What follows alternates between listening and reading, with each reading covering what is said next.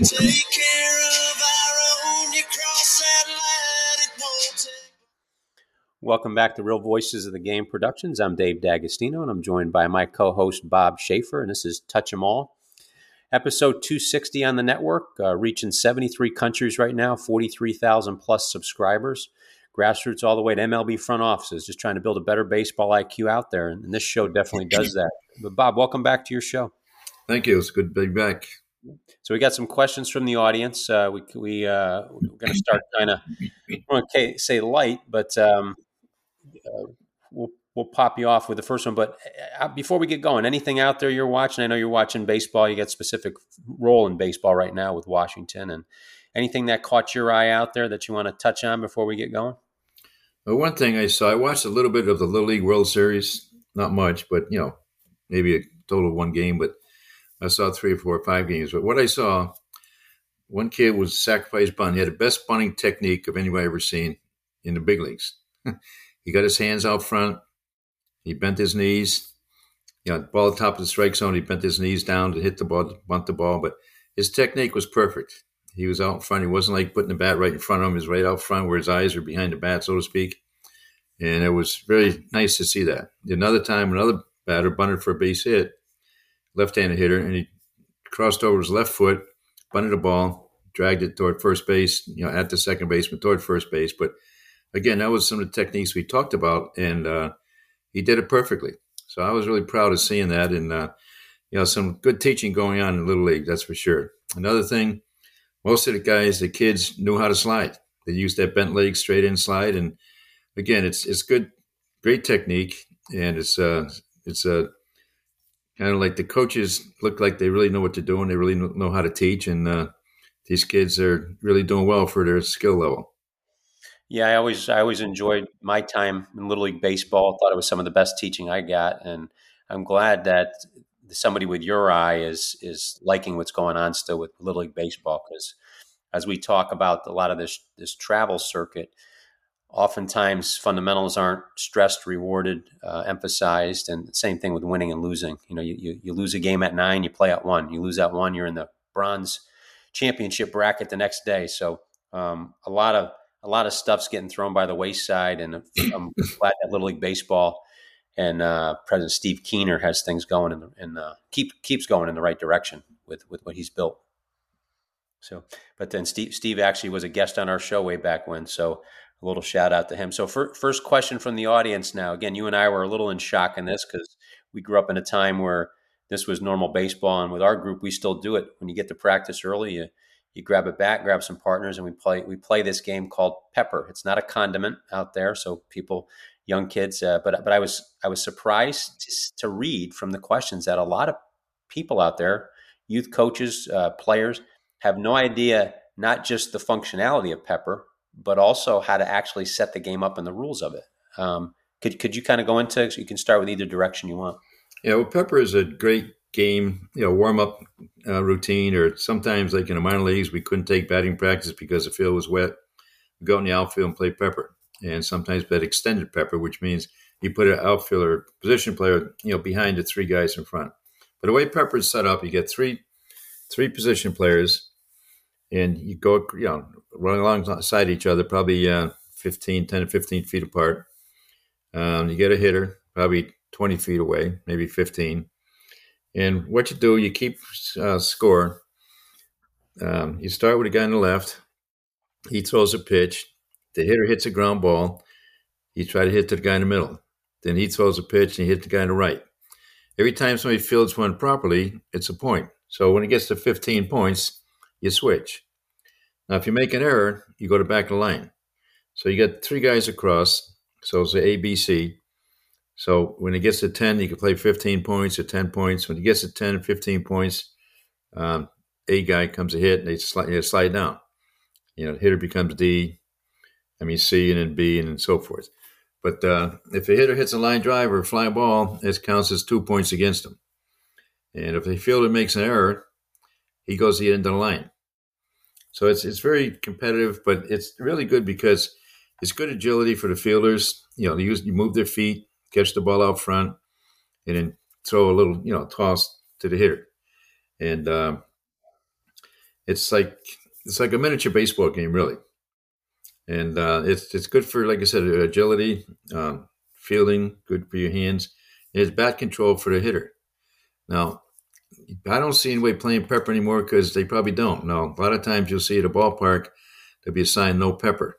So I don't see any signs anymore. But the only reason I had no pepper that was behind home plate. They didn't want them to you know mess up the grass and so forth there. But go out in the outfield somewhere, and you know you can set up three or four games, no, four or five games of pepper if you have to. Just don't get too close where somebody might get hit with a bad, you know, hit from another uh, game, so to speak. Yeah. But it's a good thing. Like I said, it's a miniature baseball game in itself. It's good for bat control, and you don't just punch the ball. You, you actually take a full swing, but just an easy swing. But you, you feel how you can control the head of the bat and put the ball to the guy in the left, put the ball to the guy in the middle, put the ball to the guy in the right, and go back again. So it's it's good for, like I said, it's great for bat control. It's a good warm up exercise, but it's a good skill building exercise also. And then as, as, far as the the hitter goes, kind of functionality, we went over this a little bit in the other show. We're trying to we're trying to get the uh, barrel awareness. Uh, I guess that's the phrase, but we're trying to be able to touch that sweet spot on the ball pretty much every time, which is the what you want to do in off a tee when you go soft toss, and obviously when you're in the cage and then when you're live on the field. Uh, that that sweet spot is where you want that ball, and I think it's uh, it's a great way to to get the kids focused on that in a controlled setting. When when you say back of the line now with the fielders, they make an error. Are there people waiting um, to get on, or they go to the far left and everybody bumps over one? Well, you just have a game of four guys, you know, a hitter and three fielders. Sometimes, like I said, you can put a, a fielder deep, yeah. so you mix him in there also, hit one back to him. But you have, say, you have just three fielders, A, B, C, left to right, and uh, once it gets to ten or you play fifteen consecutive catches, and uh, you, now that they rotate back and the hitter becomes you know the D guy, the C guy, and you go B and A. Yeah, so just rotate around and like, excuse me. Like I said, it's like uh, it's really a good bat control game because you have to know where your hands have to be to hit the ball to the guy on the left, hit the ball to the guy on the right, and the guy in the center, of course. So, but it's competitive. I mean, you can hit the ball, you can drill it. I mean, not hit it too hard. You can hit a line drive or fly ball, and it counts two points against you. So yeah. you have to be under control, drive the ball on the ground, and just you know rotate left, right, center. I mean, left, center, right, and then back again. So it's, it's the, I mean, you can adjust it any way you want, but basically that's how it is. And you play the game, say you play the game to 10 or 12, 15, and then you rotate. The hitter now becomes a fielder, and the, the fielder in the front of the line, which is uh, the A guy, would come in and be the hitter. What if what if a guy hits it out of order? What if he's supposed to go? You know, what if he hits it to A? If he it's supposed to go to B, but it goes back to A again.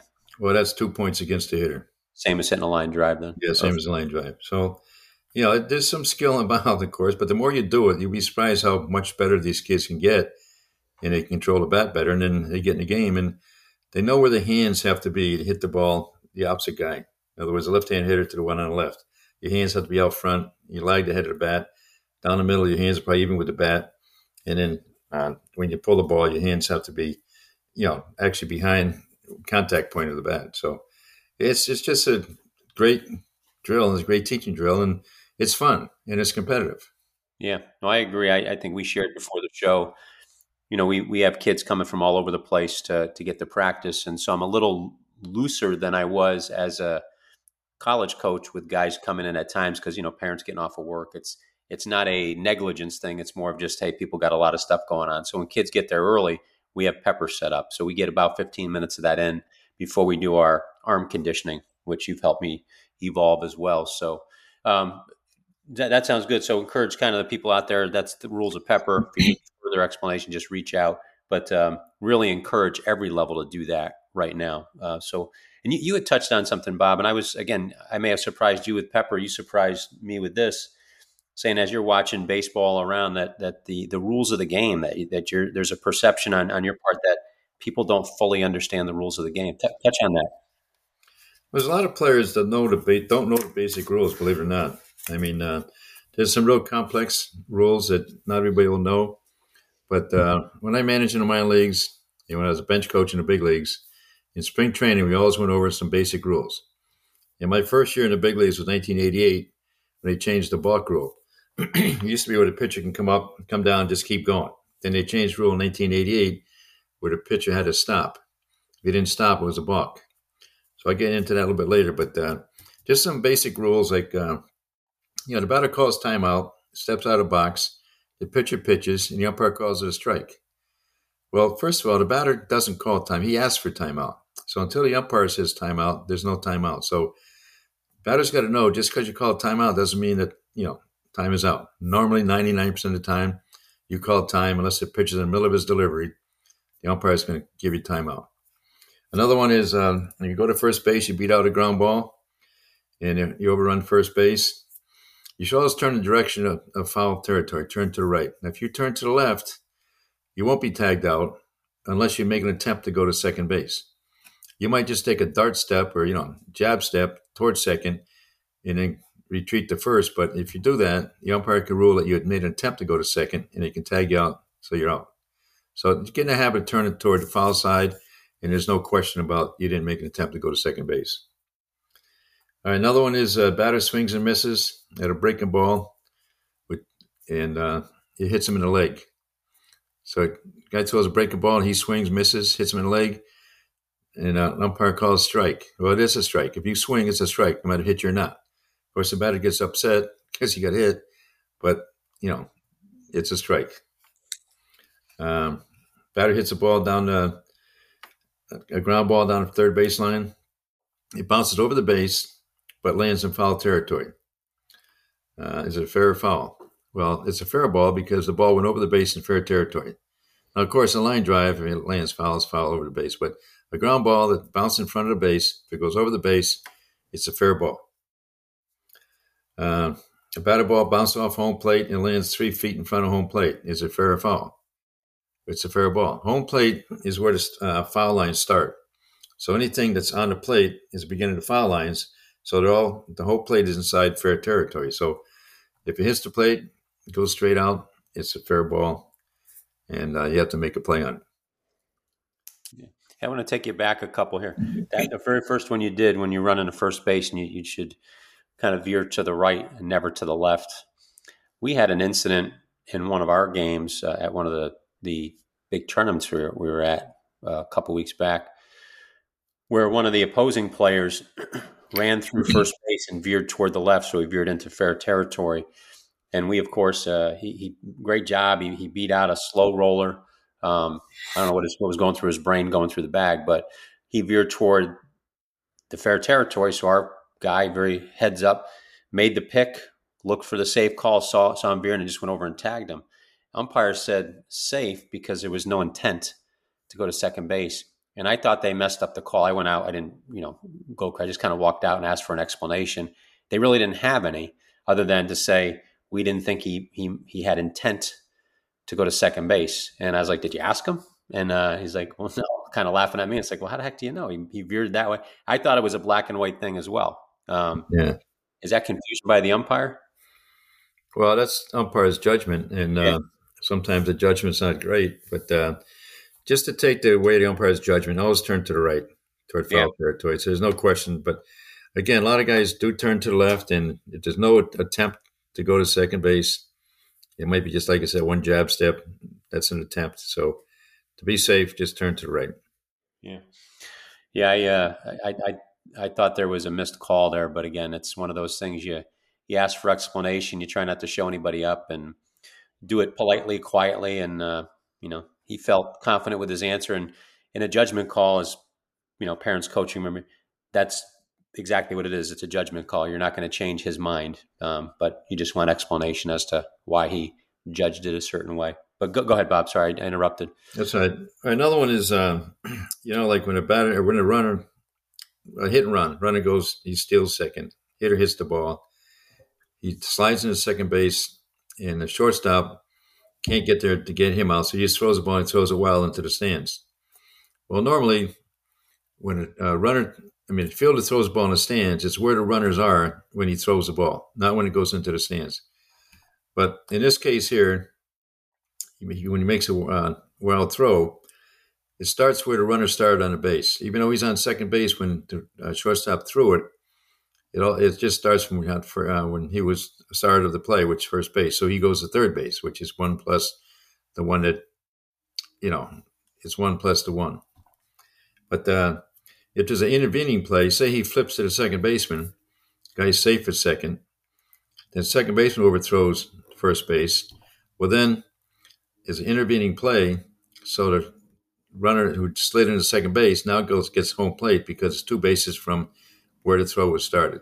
So it's intervening play is different than original play when the hitter hits the ball. So that can be confusing at times, but uh, like I said, a lot of times people say it's one plus one, which is wrong. It's two bases from where you were when a uh, when a fielder threw the ball when you released the ball into the stands or wherever out of play. Yeah. So that's one that's uh, can be a little tricky, but uh, you got the intervening play is what makes a difference if it's another player involved in uh, you know double play situation. Yeah. Now the rules that you're talking about as well. When you challenge a call in one of these tournaments, because they don't like to stop play, they don't want arguments. Uh, it costs a coach. I think it's it depends on the tournament, anywhere from one hundred to three hundred dollars to challenge a call in a game like that. So I actually saw that call challenged by one of my younger sons, uh, little travel coaches. This was a couple years back, and he looked at me in the crowd, and I shook my head, "Don't challenge it," because he he was on the the defensive side of that, where we were saying the you know the the, the two bases, and I, I, told him don't challenge that, and he did anyway. It cost him three hundred dollars to mm-hmm. challenge all that. You know, um, I got, apparently he had money to challenge it. Who knows? But I don't have three hundred dollars to waste on a a ten year old travel game. So, but, but yeah, that, these are important. So coaches that are listening, write these down because it's not only good for you to teach the kids, but it's also going to save you some money if you want to challenge. A call. When you say challenge, you mean like protest it? Protest? Protest a call that an umpire makes. Which the silly part about it is some of these are judgment calls, as you talked about the one I I had asked, and I've never challenged a call. I just kind of go out there. I want explanation so I can explain it to the kids uh, from his perspective. Yeah. But um, and more often the parents because those are the ones that tend to get more antsy of the umpire calls. But uh, yeah, judgment call is exactly what it is a judgment. You think he's going to go back and put three hundred dollars on the table and he's going to change his mind? No, he's it's. Uh, no. Well, you can't protest a judgment. You can only protest if they mess the rules up. Oh, Otherwise, they don't have the rule right. You can protest and maybe win a protest, but very rarely you're going to win a protest because very rarely the umpire is going to get together and say, "Well, you get the rule right first, and yeah. the judgment's a different story." Absolutely, save your money, people out there. Save your money. Yeah. Go ahead, Bob. I used to get fined for getting thrown out, thrown out of game, but I never get fined for arguing judgment thing. But anyway, all right, pitcher steps off the rubber and throws the ball into the stands on an attempted pickoff at first base. But once the pitcher steps off the rubber, he becomes a fielder. So now the runner gets third base, two bases on the overthrow. Now, if he throws from the rubber, it's only one base from the rubber. So if he doesn't step off, throws at first, throws in the stands, the runner on first will go to second base now. And some people don't understand that. Sometimes the umpire doesn't see him step off or misses that part of it, but it's two bases because you're an infield if you step off, only one base if you're just a pitcher. Yeah. No, that makes sense. Um, and, and, would there be another instance where he wouldn't step off to make that play? Would be uh, is there? I know with, with a lot of pick, there's different pickoffs. If he jumps off, that's the same as stepping off. Well, like, you know, a lot of the jump jump turn is kind of legal. It's not. You got to go really. To step off to me is like go step back of the rubber and yeah. then start again, and that become now you're becoming an infielder. What about a lefty who's who's facing first base, got his left foot on the rubber and throws over? Yeah, well, if he stays in contact with the rubber before he starts his move to first, he's still a pitcher. Yeah, he steps back. A lot of them will step back and throw that, you know, quick, you know, non-step, quick throw to first. Yeah. Well, if he steps off, throws in the stands, there's two bases, so you go to third base.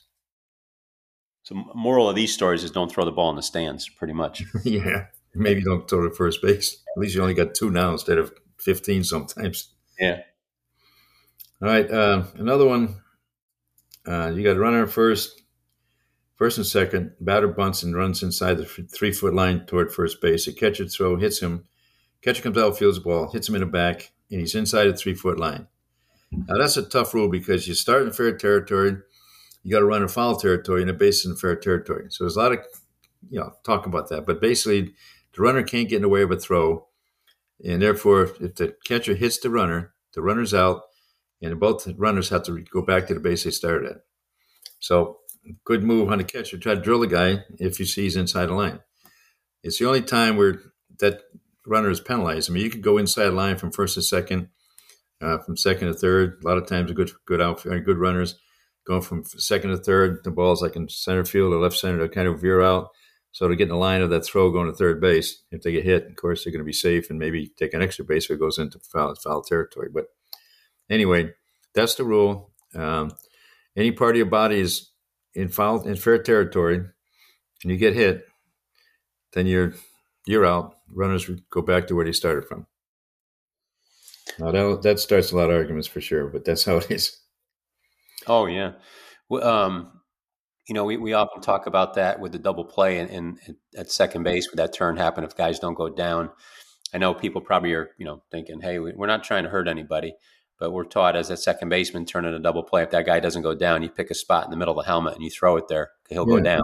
Yeah. Same with that guy running to first base. You you know you you have certain rights as a player in terms of your your area. So yeah, um, it's something to put in the put in the back of the mind of your catcher. My son's listening right now. He just kind of nodded his head because he's heard that before. So um, that'll be in his head tonight because we're working on bunting tonight. Um, so he'll he'll get a lot of work from behind the plate coming out and seeing if guys are in that three foot inside uh, yeah. base path.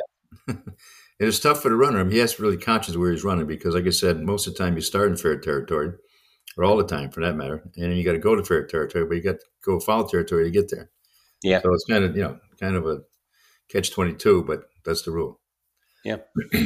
I used to do that too. I, anytime I was bunting and I felt like it wasn't out far enough, I, I got myself as far over to the left side of that line as I could um, to deter. Never got drilled in the back though, thank God, because I didn't have much to much cushion back there to take it. But uh, certainly gets in the head of the thrower. They've got to get inside that diamond a little bit more, and maybe you're safe. What, what other what other rules did you well, see? To me, to me, in that rule, it only should, should pertain to someone throwing the ball like alongside the line. I've seen it called, and I thought it was not right. Where third baseman fielded the ball, threw the ball inside the line, and hit the runner, and they called the runner out. I mean, to oh, me, that's a bad throw. The runner yeah. had nothing to do with the guy making a bad throw. So that that it, that should not be interference. That should just be a bad throw, and whatever happens, happens. Yeah, so that was more him throwing it up the line. Right, right. So he shouldn't be called in that situation. All right, another one is the four out rules. Now, I'll tell you what happened. I'm playing, I'm coaching Giants. I mean, we're playing a Giant. We're in LA. We're playing the Giants, right? So we got second and third, one out. We got the contact play on. So the batter hits a one hopper back to the pitcher, who spins and throws to second base to get the runner second. The meantime, the runner on third, which is Andre Ethier, he took off on contact. He just kept going. He scored. They threw to second. They got the runner at second, a little bit of rundown. They tagged him out for the third out. It was it was a line drive. It was a one hopper back to the pitcher. He threw to second. No, wait a minute. No, it was a, no. I'm sorry. It was a line drive back to the pitcher. Okay, so that's the second out. He turned and threw the balls to the shortstop, who then tagged tagged the runner out. Took him a little while to do it, but he did. But in the meantime, he threw, he took off thinking it was a ground ball. He told me later. He said, "I thought it bounced." I said, "Well, no, it didn't bounce, but I'm glad he kept going." He ran home, so he scored. The second out was a line drive to the pitcher. The third out was uh, throw to shortstop, and uh, he tagged him out for the third out. Now they never. That's where you have to uh, appeal third base with a guy that didn't tag up.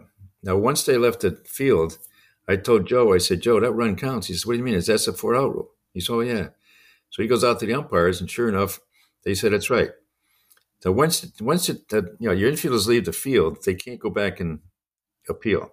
So once I saw him leave, that's when I said, Joe, that run counts.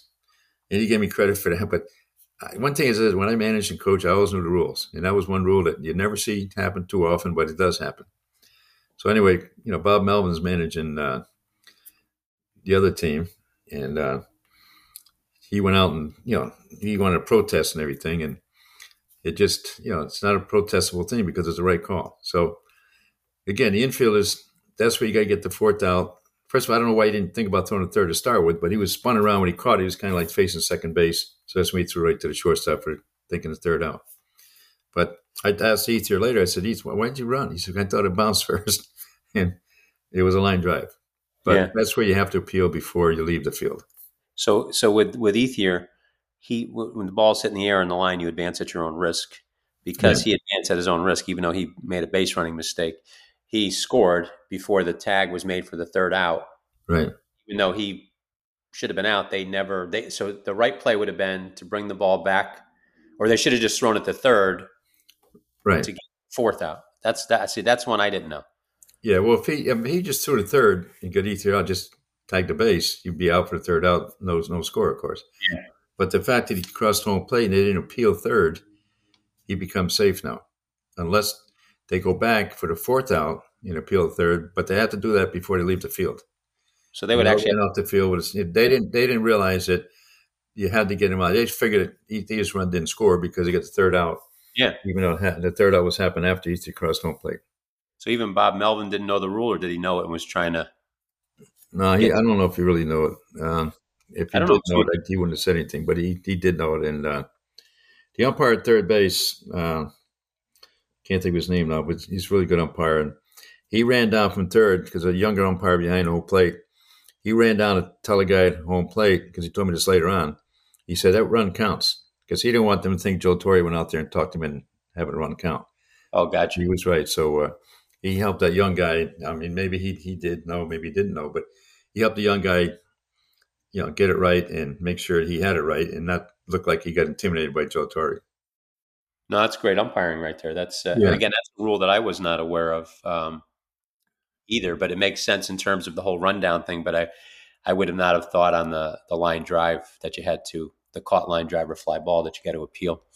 Uh, Charlie, Charlie Reliford was the umpire, and I see Charlie when I go to Tampa. He's a supervisor of umpires now. And when I first saw him like three or four years ago, he said, "Schaef, remember that call? Remember that play in in Arizona? That's what it was in Arizona." He said, uh, "What happened? Yeah, I ran down, and that's how I found out he ran down and talked to the younger umpire to make sure that he didn't get intimidated or whatever." But uh, so anyway, it was uh, a strange play. Um, Ethier, glad he screwed up because he got a run. And actually, had a big run that part, you know, that part of the game also. So we were fortunate. Had he run the bases properly, he wouldn't have scored that run. Exactly, he would have got back. You know, try to get back so we can get doubled off. Yeah. Well, this is a disclaimer to young kids out there. Don't try that at home. Please run the bases properly. But just in this case, know the four out rule because it's Yeah. uh, could win you a game down there. What, what other? I'd like that one. I, that's one I didn't know. Um, what what other rules you got? Uh, we cap them out. know, runners in a rundown between first and second. Okay, uh, after, throwing a ball to the shortstop, the first baseman makes contact with the runner who is trying to get back to first base. Well, once you release the ball, the runner hits you. That's obstruction. In other words, you unless you're in an active feeling a ball or have the ball, and you make contact with a runner, that's obstruction, and a runner gets the base he was going to. Even though he's going back to first there, he still gets second base. So that's that's what you call obstruction by the first baseman. Okay. Yeah, and that's defensive players got to have that awareness because, like we were talking about, everybody's got their own lanes here. Yeah. Um, but yeah, that's, that's an interesting one. Even though he was re- retreating, he still gets the the advanced base. What's another one? I'm learning stuff here t- today too. All right, the infield fly rule. Like everybody knows that it's with runners on first and second, less than two outs. Or you know, bases loaded, which is the same as first and second too. All right, it's any fly ball that's fair or pop up that's easily handled by an infielder. It can be in the outfield. The infielder goes back and turns around to face the in, infield, so he's like under under it, has a has, a ball under control. Once it's up in the air, the umpire signals infield fly rule, which means that the hitter is automatically out the runners they can advance at their own risk, but the thing is, it doesn't matter. Now, re- the purpose of the infield fly rule is that sort of if it's a ball with two guys on, if they didn't have the infield fly rule, the fielder could let the ball drop, throw to third, throw to second, you get a double play out of it. So it protects the runners by having the infield fly rule. Now, the runners can go at their own risk if they want to try to advance, which is not very smart, but I'll guarantee you, if the infield fly rule is called, and especially in lower level baseball, and the infield is let the ball drop, the runners will take off because they don't realize that, you know, it's not a force now. Right. So they'd take off, and then you can get them in a rundown and maybe get a cheap out of it. So you got two outs, double play again because uh, inf- uh, uh, hitters out from the pop up infield fly rule, and the runner thinks he can make the next base. because he thinks he has to go to the next base because the ball dropped, and you can trick it. Guy doesn't know what's going on. So that's why you should know what the infield fly rule is.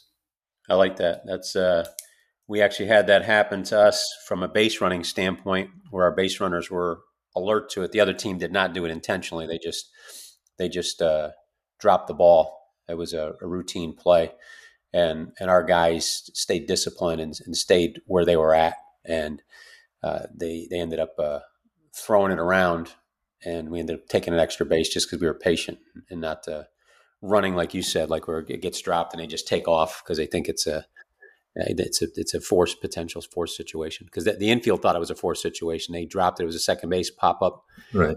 He just muffed it. Um, you know, rain, a little rainy out, slipped out of his hands.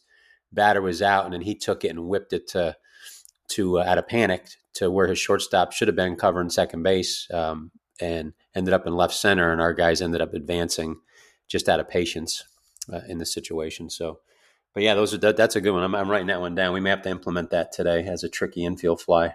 Well, another one too is that when I was the infield coach, about where I went, we used to talk about this exchange runners. Okay, say you got Rickey Henderson on first base. Next hitter hits a pop up around second base. So shortstop's underneath that. Rickey Henderson's going back, you know, he's going back, you know, so you get doubled off. Shortstop lets the ball drop. It flips it to the second baseman. So now Rickey Henderson is out of second and the batter runner's on first. Now we used to practice. I used to hit pop ups to practices. Even in Kansas City, we had AstroTurf. I'd hit pop ups, and I used to have a sign like uh, you know, cross my two fingers, exchange runners. If you had a pop up, so I could never get anybody to do it. They're all scared the ball's going to bounce away from. Them. But I hit 100 pop ups over the course of three, four years, and none of them would bounce away. Just get behind it, look like you're going to catch it, then pick it up on a bounce and flip it to the shortstop or the second baseman and get the force out. And really, it's a great play. I saw somebody do it uh, a couple years ago in the big leagues. It's a great play. Just exchange runners, get the fast guy off the base, get the slow guy on the base, and nothing bad going to happen. And really, you think about it, it's going to take probably three seconds to get the ball to the second baseman shortstop because once the infielder, I mean, the runner on first sees it drop, it's going to take him a while to you know reload and go towards second base because he has to go. Now, if you hit the if it hits your glove first, he's automatically out because that you can't do that. You got to let the ball hit the ground first, and then you can flip it to the other infielder for the force out. That's called exchange runners. I think it's a great play with a you know speed demon on first, a big base stealer. I just never seen it done because no one's everyone's afraid that's going to bounce away from. But like I said, hit over 100 fly balls, pop ups, and every time, oh yeah, yeah, we'll do that. Once the game started, I give them a sign and they chicken out. So doesn't, doesn't, it's not that often that happens, but when it does, you take that good base runner off first. That's a big thing. So the the subtlety of it is if it, if it hits your glove, the force out can't happen. But if you just let it drop clean, you can. Yeah, well, if it hits your glove, the umpire knows you're trying to drop it intentionally, so he calls the batter out, and the run is safe. Of course, there's no there's no force out or anything. Yeah. Now, one That's- another one that uh, is one of my favorite pet peeve ones, but in 1988, like I said, they changed the balk rule where you had to stop. Now it had to be like two or three balks called every game until the pitcher got used to that because they used to just come up, boom, come down, spread their hands and go. But now they had to stop. So every time they stopped, it didn't stop, the umpire called a balk. Now in a balk, it's like a free pitch for the hitter. So anytime the umpire calls a balk and the pitcher delivers a pitch, hitter should swing. Nothing bad can happen. But the thing about the balk is it's uh, everybody thinks that you have a choice. You don't have a choice. If you swing and hit the ball, if you reach first base or better, and every runner reaches the next base, it's not a balk. It's just the ball's in play. Now, where it comes into effect there is like uh, three and two count. All right, three and two, bases loaded. He doesn't he doesn't stop. Umpire calls balk. It's ball four. So it's not a balk now; it's a ball four because you go to first, first guy goes second. They all they all uh, advance the base. So that's not a balk. Now, if it's first and third, same thing, three two. Pitch doesn't stop. Umpire calls balk. But now it is a balk because the ball four would not advance the guy from third to home because there's no one on second. So now it's a balk and it's a no pitch. So the hitter's still up, three and two count you know, runner on uh, what runner on third scores on a balk and guy in first goes second. So that's what it is. And I, you know, when I was when that happened, when those rules came into effect, I talked to a couple umpires. They gave me this case book, which gives all situations. I mean, rule book tells you rule, but this case book in the sports uh, sporting news, news just put out a book called "Knotty Problems of Baseball." I'm sure you read it. It's all like situations and rules in you know situations like that. You know, man at first, blah blah blah. This happens, that happens. So I read all those balk rules, and it was amazing how many umpires didn't know that because we had a situation in Kansas City where George Brett was up, and uh, they called a balk. It was a three and two, two outs, man, a bases loaded. He called a balk, so George stayed up there. It shouldn't have been a balk. It should have been ball four to George, but we didn't say anything because we wanted George up there with second and third rather than, you know, have a have George go to first and so forth. So it was like knowing the rules can really help you in a lot of ways. I mean, I think 95% of the umpires know all the rules, but there are a few umpires that just maybe have a brain cramp or something, but they just uh, they don't see that what really happened. Yeah. What was the name of the book again? The sporting news book? Knotty Problems of Baseball. I used to read it all the time. Uh, I don't know if they still put it out or not. I don't even know if the sporting news is still out, but it was a great book, a little, little smaller book, and had every every situation you could think of and that's where you really learn the rules. And reading the rule book can be complicated sometimes, but if you get the knotty problems of baseball, I'm sure there's somewhere you can find it. Now, the rules have changed a lot since I last coached in 2010, but uh, the basic rules are still the same. But as far as some of these, you know, the contact, you know, get, making contact at second base, I don't fully understand that now because I'm not really involved. But you know, to play at home plate where you got to give the guy a lane. Um, you know, some of these rules are not good for baseball, but they are the rules. yeah. In fact, they had a double protest the other day because I think it was a Yankee game. Yeah. There was a play at the plate, and they didn't think he tagged him, so um, they thought they thought he tagged him. They called him safe, and then when they reviewed it, he had tagged him, so they called him out. And then Aaron Boone protested because he felt he wanted to check to see if the catcher was in the lane, yeah. Blocking it, and they ruled against him. So it was like a it was a, a call that got overturned, and then they they uh, tried to challenge that call to get the, the overturned call overturned. So it was a different different game today with all the replay stuff, without a doubt. Yeah. And, but um, well, what else? Geez, these are good, I, and I'm going to take a look at that book and see if it's still available. And if it is, I'm going to make sure I get it because I, yeah, I like it somewhere. It should be out there somewhere. I mean, it's it's probably outdated now, of course, because the rules have changed, but a lot of them are still the same. Yeah, but if any of our audience has access to that, please uh, DM me on Facebook or and uh, just send me the link. I'd love to get that. So, yeah, what else? Sport, sporting news. It's called "Knotty Problems of Baseball" and what is sporting news. Okay, that's about yeah. all I have right now, unless you have some. No, those gosh, uh, you hit some obscure ones. The four out one is my favorite, and I like that exchange runners. I love that strategy. Yeah. I think those little things can uh, sometimes help a team win a game over the course of a, even if it's one game it's certainly worth it. And you should, you're right. The, the message sent audiences know the rules, especially if you're coaching kids. If you know all the rules, you got a better chance chance of you know obviously putting your team in a position to have the most success they can. But also, um, you know, you're out there educating. I don't care if it's eight year olds or eighteen year olds or college kids or pro kids. They always have to be educated on the rules of the game because when they when they know them, they you know they think they can just cut loose and play a little bit better. So well, you you had mentioned we talked a little bit about the circus of baseball right here. You're seeing some things out there that um, make baseball resemble that of the the greatest show on earth. There, and we're talking about the big top, the tent, the elephants, the ringmaster, hmm. the, the music, and the the circus there. So, what what are some things that are kind of irking you a little bit that make you think it's a circus? Right, before I get into that, I just want to say about the rules. You know, I did when I was bench coach in the big leagues. I did that every year, and Brad Ausmus was really really into it. He said, a lot of guys didn't know the rules, didn't know some of these rules. But Brad was like, uh, he was really enthused about it. And when he became a manager, he said, send me those rules. So you, you said and everything. But I mean, it's something like again, it's something that can't assume anybody knows anything. And uh, it was good. But again, back to the, what you just said now, you know, you're talking about the Little League uh, women's sport game with the Phillies and the Nationals. Yeah. Yeah. Well, I don't know. It's become a circus in some ways. I mean, I think it was good for the kids. I mean, one guy hit with a pencil bat looked like a pencil. Another guy had a crayon, looked like a crayon.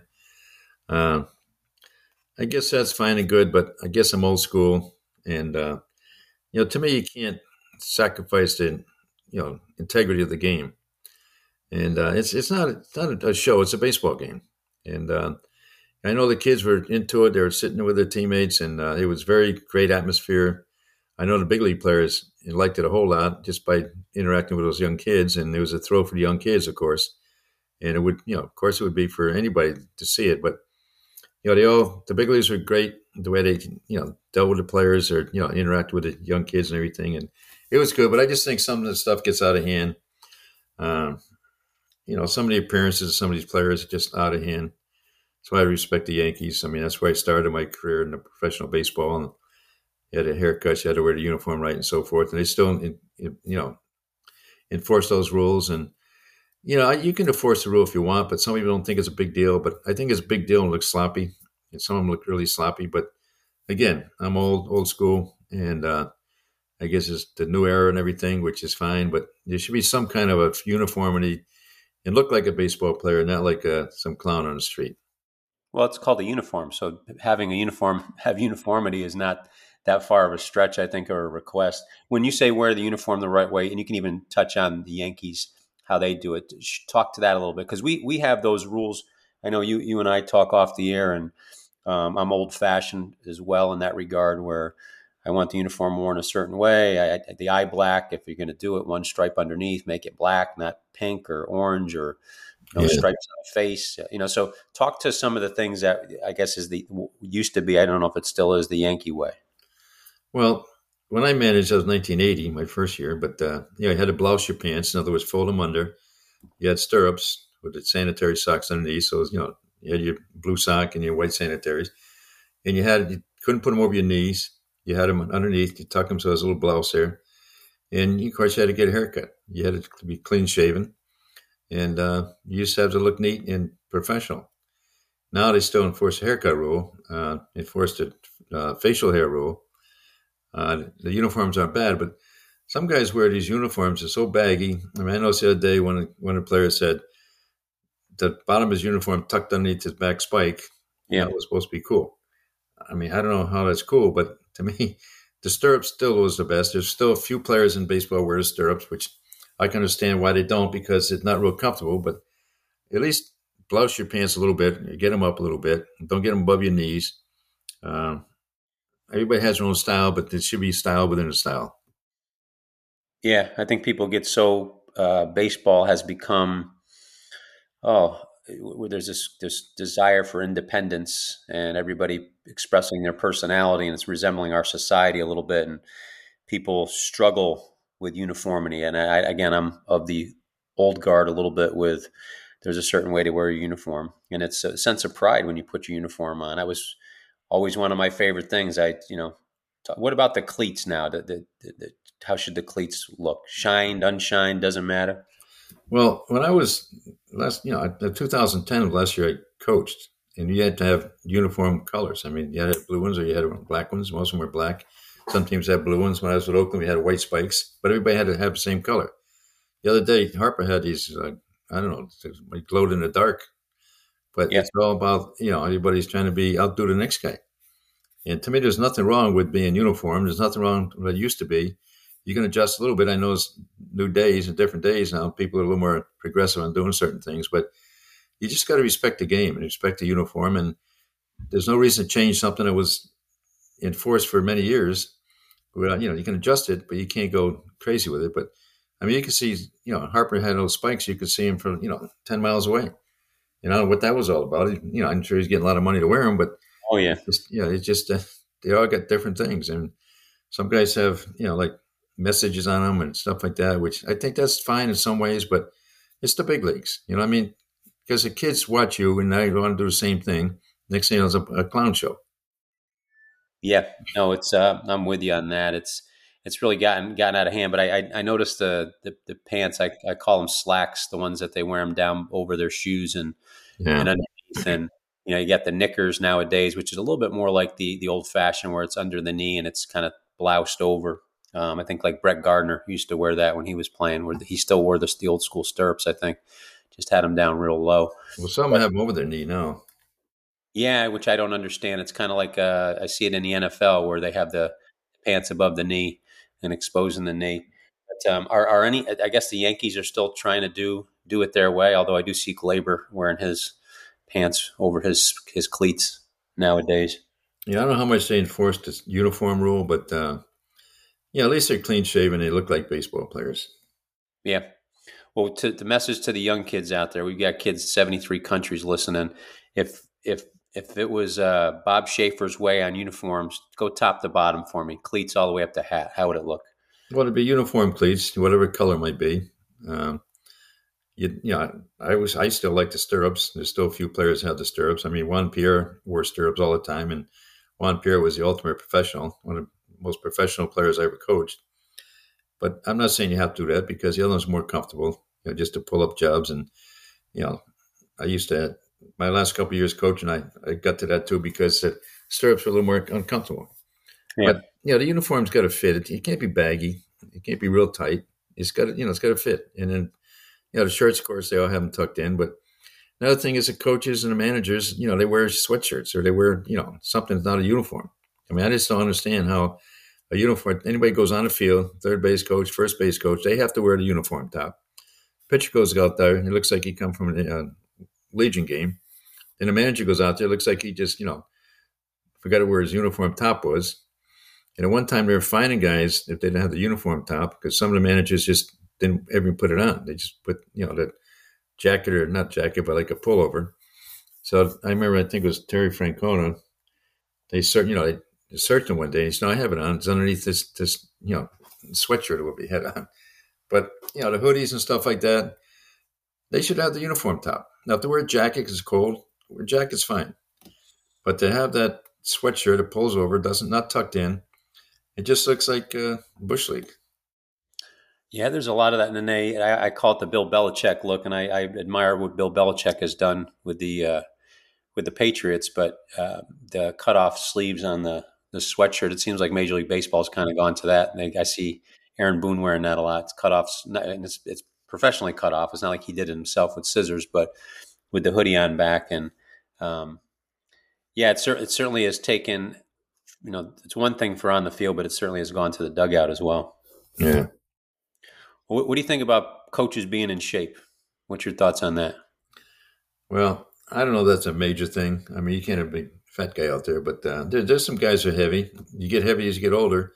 Yeah. I mean, you can coach, you can teach. You know, that's all. You want to be a little bit of shape, but same token, uh, you don't look like you know, don't have to look like a player necessarily. Depends how old you are and everything. But uh, as long as you can teach, you're not afraid to teach.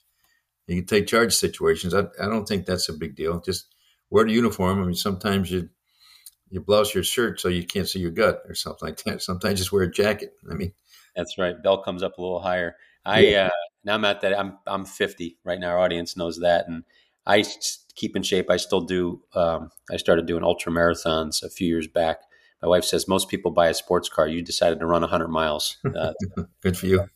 But um, I always try to stay in shape. One for that, but I also I can't do it like I used to. But I always like to be able to demonstrate at least part of it for, for right. the players. Um, and I think that you know again, um, 25 years removed from playing. But um, so I think it adds adds a little bit to credibility sometimes, and I just that's more me than I think it has to be universal. But I agree with you. Guys can teach and coach; they get the respect. But uh, my wife brought that up. We were watching a minor league game the other day, and um, and one of the coaches was it, it, was it was hard to tell where where the uh, the top and bottom ended. It was it was he was uh, yeah he was uh, way, way way out of shape, but. Uh, again, one of my favorite basketball coaches, Rick Majerus, never looked in shape, and uh, he was one of the greatest minds going. So nobody questioned his ability. Well, you are what you are. You have a little pride in how you look. Uh, like you said about demonstrating, that's another teaching technique. I mean, every coach can't demonstrate, but what you can do is grab a player and have him show you how to do it, or show another person how to do it, and you tell him what he's doing, and just have him demonstrate, so to speak. Because there's sometimes you can't get down like you know, like in a stance like you should get down because it, you know, various factors, you got bad knees or something like that. But coaching technique, just have a player demonstrate and you explain what he's doing so yeah. you can teach someone else. So that's why I got my two boys there. I use them yeah. more often than not. The uh, so we, we we are coming up on 50 minutes, and I don't want to keep you too long, but I did. We did have one more question. I'm going to restructure it just so we're, we maybe through the answer our audience can get um, something on the bunt that they asked for. But thinking of it from an offensive standpoint, um, one of the, the the adages with bunting is you don't want the pitcher to field it. You don't want it back to the pitcher, but you also don't want to make it so short that the catcher's fielding it. Is there a measurement out there, or there kind of a guideline to where when you're bunting down first or third, assuming we're not pushing it past the pitcher, but more first or third, is there a, is there a distance out there that that you kind of want the bunter to shoot for, so that way it intersects all three people's coverage areas, so to speak? Well, first of all, when you bunt a guy from first to second, 90% of the times you bunt the ball toward first base because the first baseman has to hold the runner on. Third baseman can start cheating in sooner before the ball is actually delivered. But a first baseman can't go until the ball is delivered. But we used to put like gloves out there when we practice, make a little circle with a glove, or you can draw a circle somehow. You know, you know, with, uh, you don't want to draw it on a regular field, but you know, just just have a target. But I say you got to be off the line enough to make it. You don't want to run it foul, of course.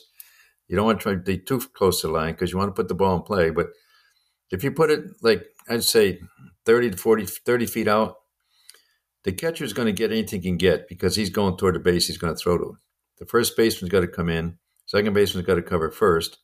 So you got to keep it between the line and the pitcher's mound and short enough, far enough to get away from the catcher, but closer, you know, close enough where the first baseman can't field it quickly, and so does the first second baseman.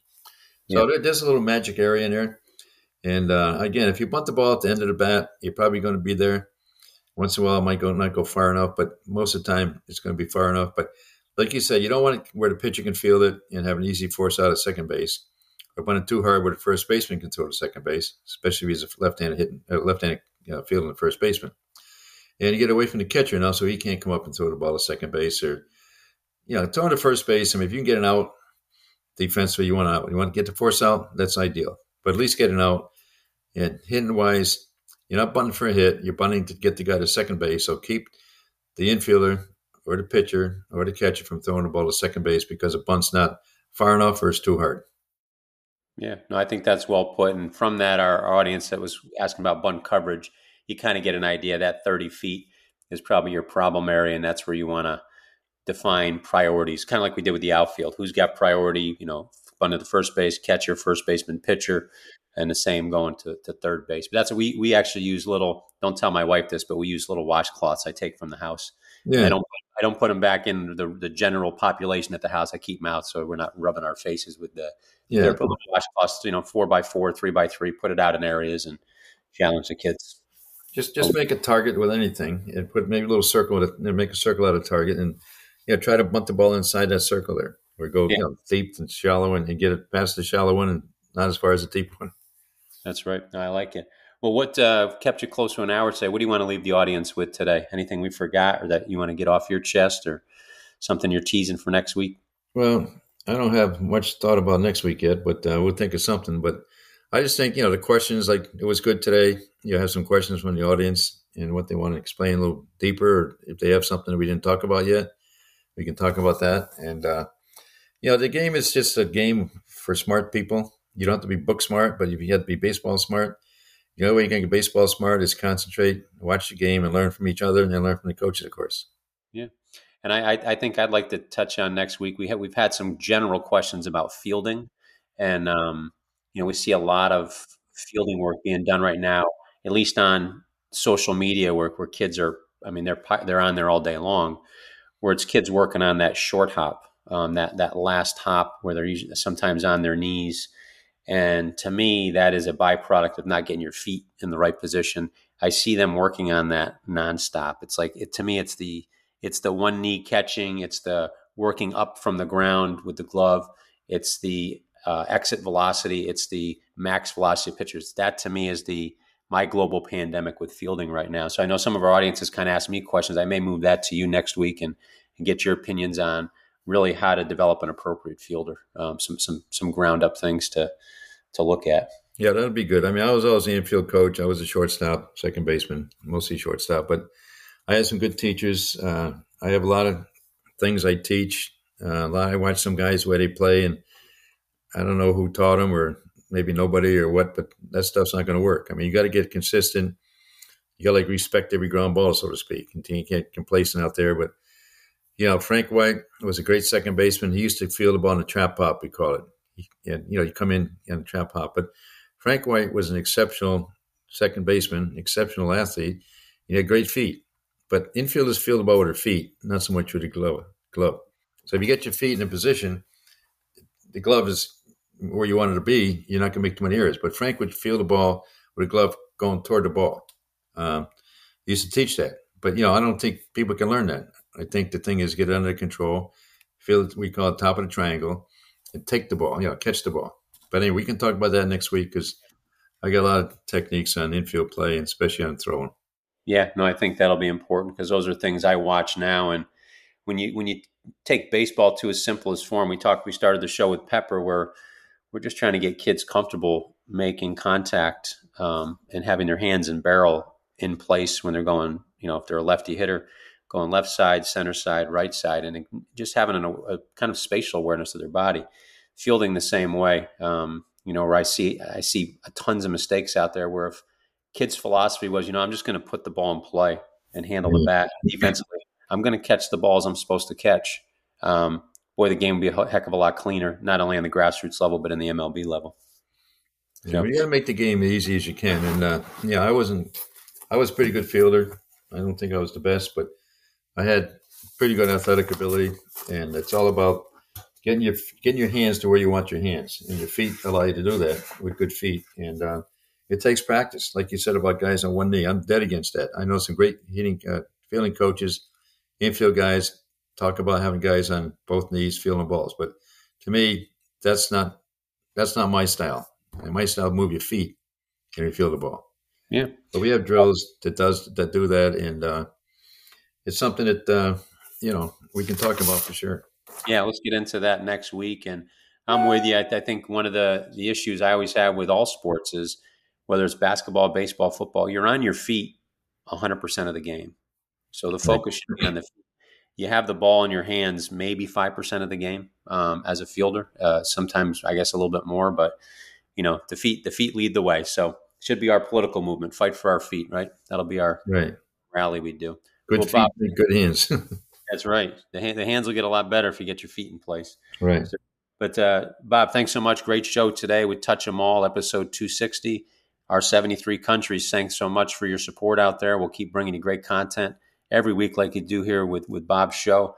And you know, we're hitting grassroots all the way to MLB front offices. And I think today's show, um, I think it's going to help out all those levels. Uh, you know, we, we, we got Pepper, we got the the obscure rules of the game, as I put it down in my notes.